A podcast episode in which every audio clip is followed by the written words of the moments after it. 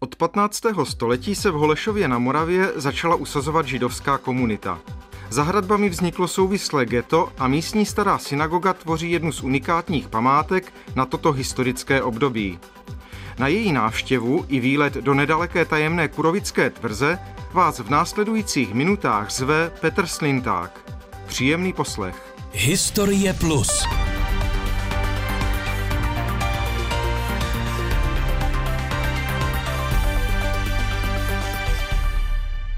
Druhé období ve vývoji židovského osídlení Moravy nastalo v novověku po vypovězení Izraelitů z královských měst a jejich usazení ve vrchnostenských lokalitách.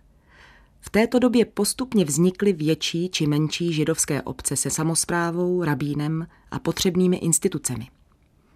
Po stránce hmotné se skládaly z domů židovské čtvrti, ze synagogy a blízkého hřbitova – na počátku 18. století v atmosféře takzvaného úředního antisemitismu museli všechny tyto židovské obce přesně vymezit a oddělit své teritorium od křesťanského města. Historické podmínky uplynulých staletí vždy jasně určovaly charakter židovského osídlení. Od něho se pak odvíjelo pojetí, tedy stáří, vzhled a velikost nemovitých památek. Vstupujeme do synagogy v Holešově, jedné ze dvou synagog, které tady ještě v první polovině 20. století stávaly.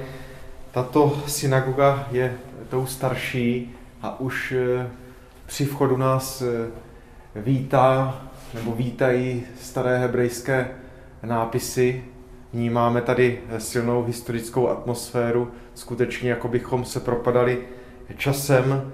Ptám se zdejšího průvodce Vrakislava Brázdila, proč tomu tak je, že jedna synagoga přežila a druhá ne a proč zrovna přežila tato starší.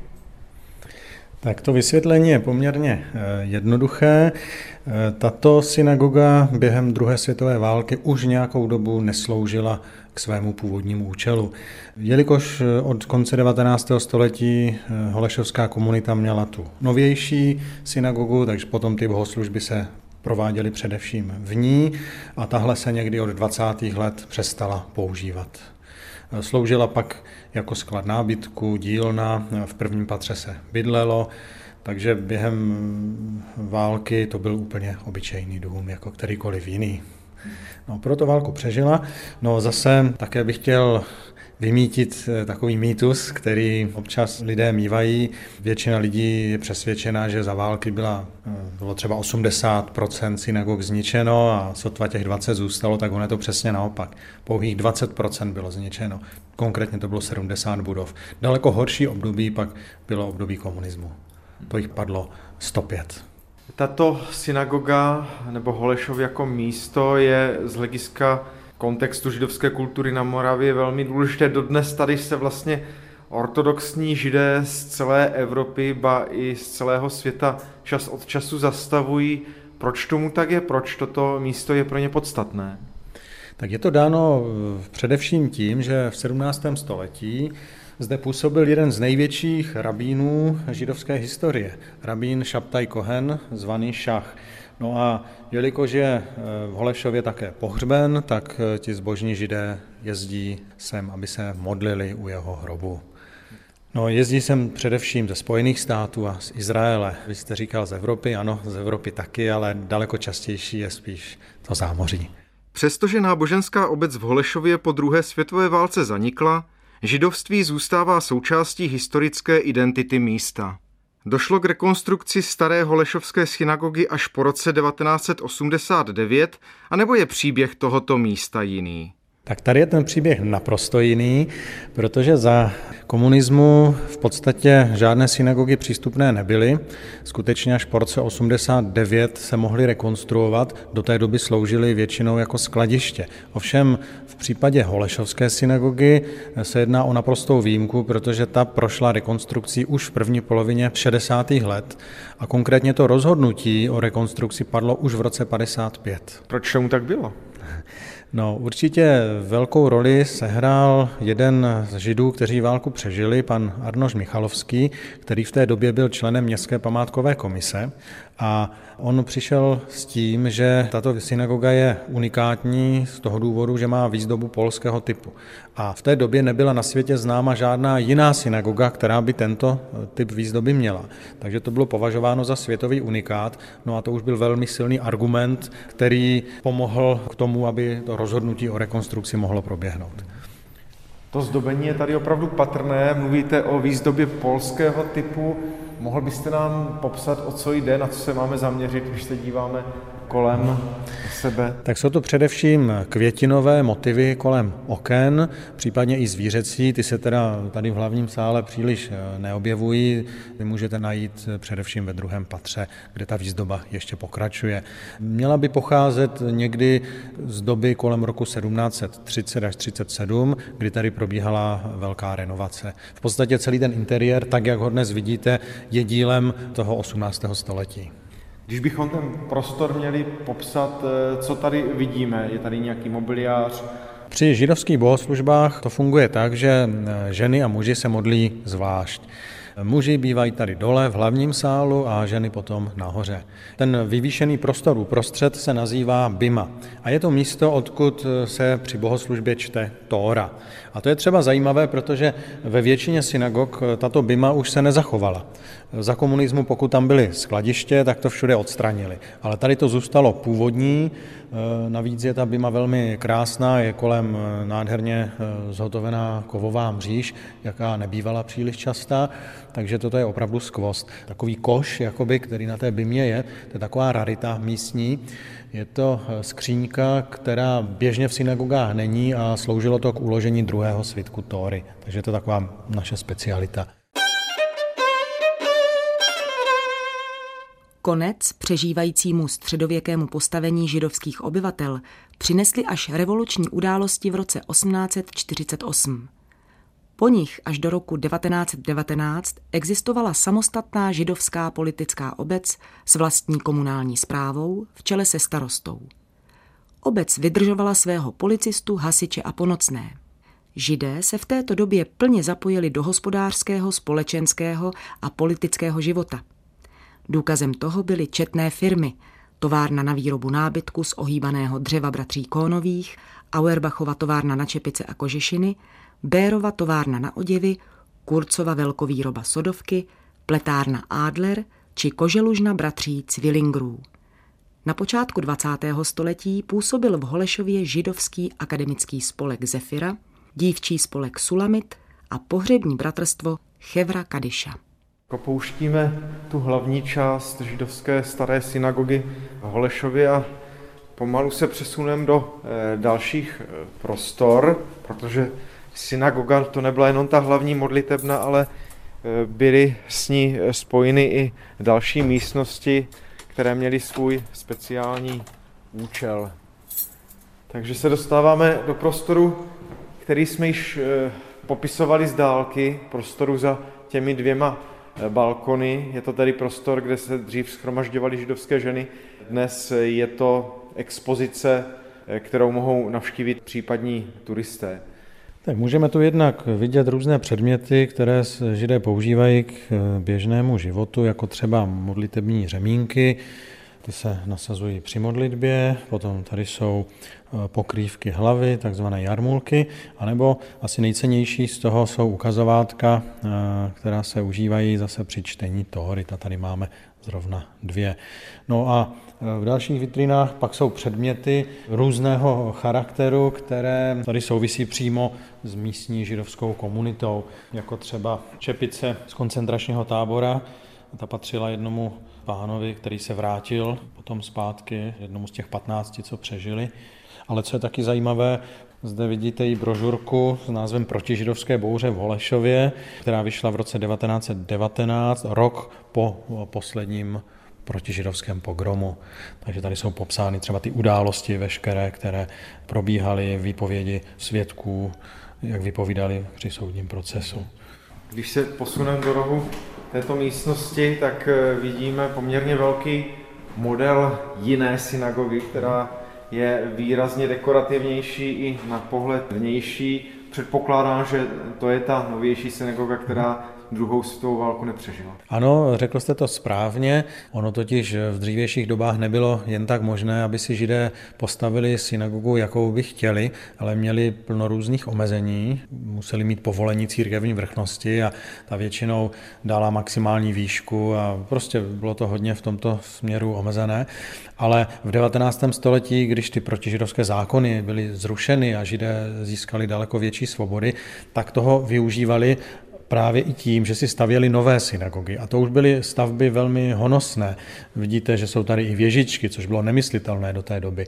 Jsou to budovy reprezentativní, na e, reprezentativních místech stavěné, takže tehdy docházelo k velkému boomu v tomto směru. Potom samozřejmě, když ona vyhořela eh, a zůstala ta vlastní stavba, tak německé úřady nařídili do určitého data, že musí být stavba stržena. Takže o rok později, v roce 1942, eh, přímo německá armáda eh, se postarala o likvidaci. Přímo příslušníci německé armády ji nevypálili, oficiálně je pachatel neznámý. Prostě někdo ji někdy zapálil, tehdy hasiči uhasili vzniklý požár v zárodku, takže se vlastně nic nestalo, ale krátkou dobu na to ten požár vznikl znovu a tehdy už hasiči nesměli hasit, takže ona úplně vyhořela. Ale oficiálně se neví, kdo to byl. I když byli viděni snad nějací mladí kluci z Hitlerjugend, kteří to zřejmě udělali, ale německé úřady to uzavřeli, to vyšetřování tak, že pachatel neznámý. A stará synagoga tuto pozornost nepřitahovala právě proto, že už byla používána k jiným účelům než bohoslužební. Hmm, přesně tak. To už nebylo za synagogu ani považováno. Průvodcem synagogou byl Vrakislav Brázdil.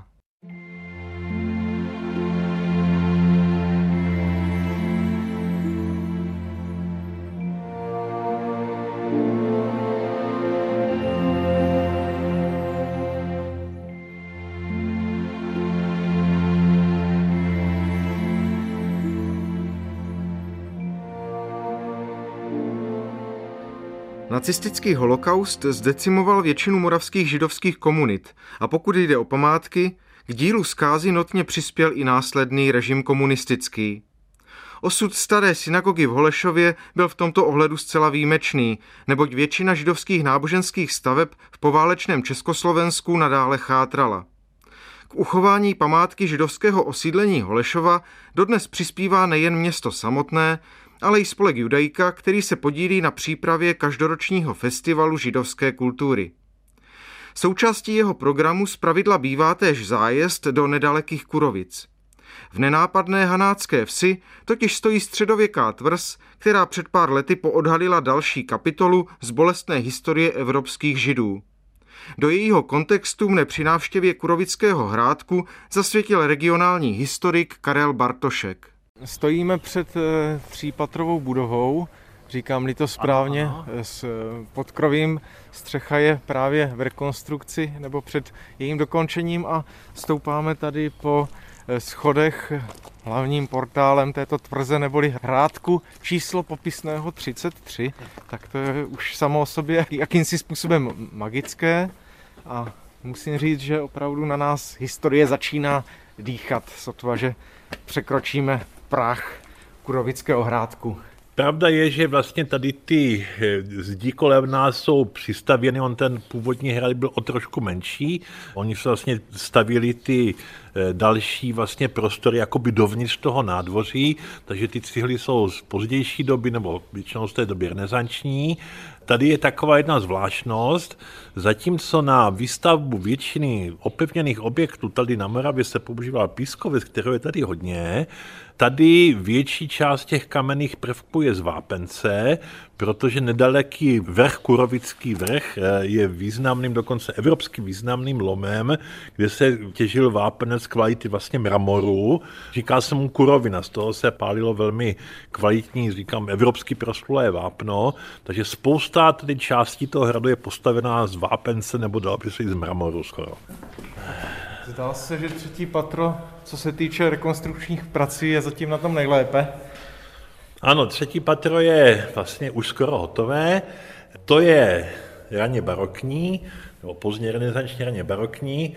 Tak a teďka si projdeme ten velký sál, který se zase zachoval díky tomu, že od zhruba 18. století sloužil jako sípka, Oni využili toho suchého a velmi jakoby rozlehlého prostředí, které tady je a dostáváme se do vedlejší místnosti, a tady jsme u skutečně světového unikátu, protože v žádném panském sídle šlechtickém eh, se nenašly takové židovské nápisy.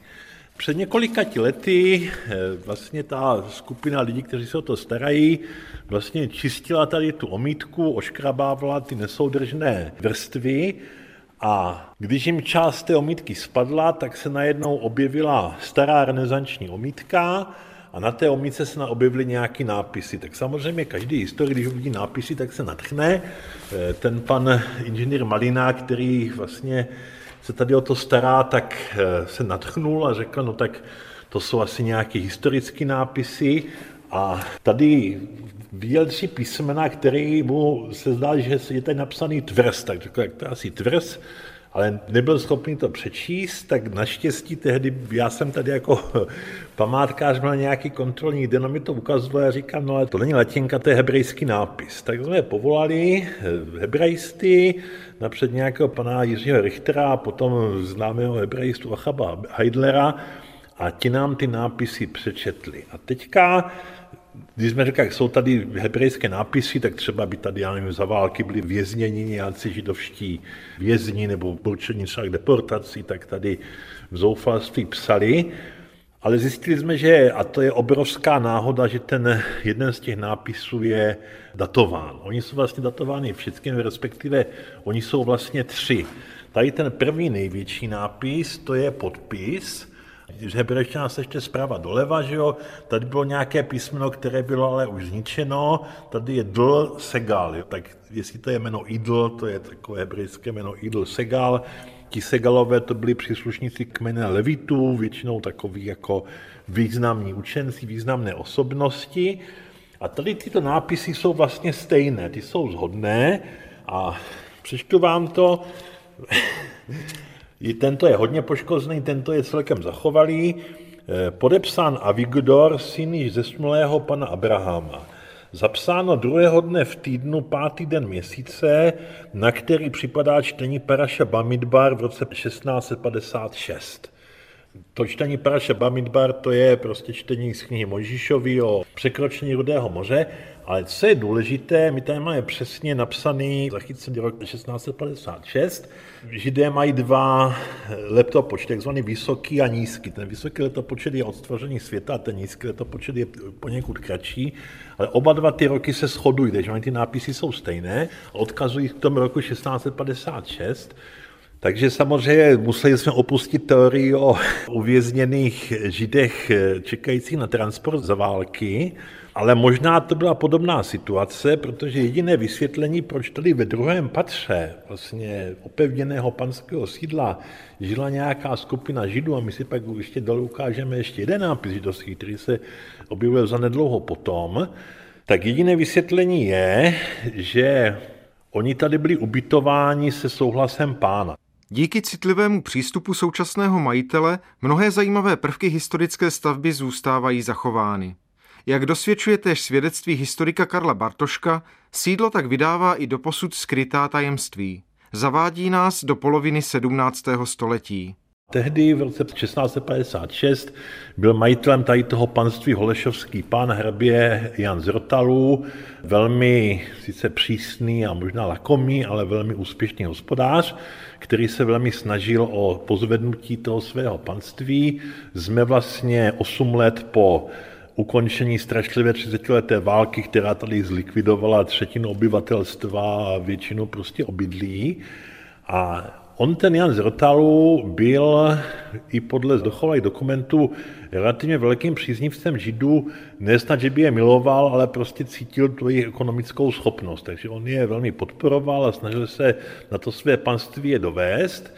Ale to židovské město v roce 1643 při švédském tažení vyhořelo v Holešově, tak my se domníváme, že se ten Jan z Rotalu asi ujímal některých židovských skupin, které kolem roku 1655 prchali vlastně z Litvy a z Ukrajiny, kde vlastně probíhalo chmelnického povstání a kde vlastně došlo k rusko-polské takzvané severní válce a ti kozáci a ti rusové ty židy strašně vraždili, že oni prostě, a se na to Vilno, kde byla třetina Rusů, tak tam zabili asi 25 tisíc židů, je podřezali jak jehňata. Takže tisíce, možná desetitisíce těch židovských rodin prchalo vlastně na západ a mnoho z nich zůstalo tady v relativním klidu prostě moravského markárství, Českého království. Takže ta teorie, jak se tady ti židi odstli, je ta, že prostě nějaké té skupiny těch židů se ten Jan z Rotalu ujmul, chtěli je usadit na svém Holešovském panství, respektive v Holešově, ale nebylo je asi kde ubytovat, tak dočasně je dal tady do Kurovic, no a oni tady bydleli a protože o tom hradě, o té tvrzi se tehdy píše, že byla značně poničená, tak je do takového jako horšího, do horších podmínek ubytoval a oni tady zřejmě prostě nějakou dobu žili a ryli své nápisy. Že to nebyla jedna rodina, tak nám dokázal další nápis, který jsme objevili asi o tři roky později, zase při ručním čistění zdí, a který zřejmě napsalo dítě. Na to se můžeme podívat pak opatrnější.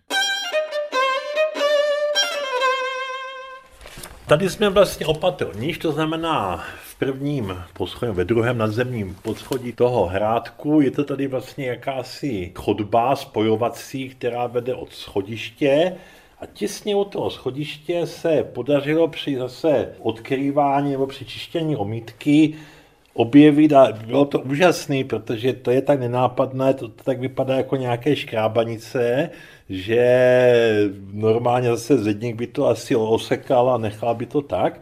A zase to byla členka právě toho spolku šermířského, která si toho všimla. A už se samozřejmě viděl, že jsou to nějaké hebrejské nápisy, tak jsme zase udělali, prostě požádali jsme hebrejsty a ti to přečetli jako prostý podpis, tentokrát samozřejmě bez data, no ale předpokládáme, že když jsou tady hebrejské nápisy, že jsou ze stejné doby, a to je Naum Josef Bar Šimšon, to znamená napsal Josef syn Šimšona. Problém je, že ten nápis je hodně nízko.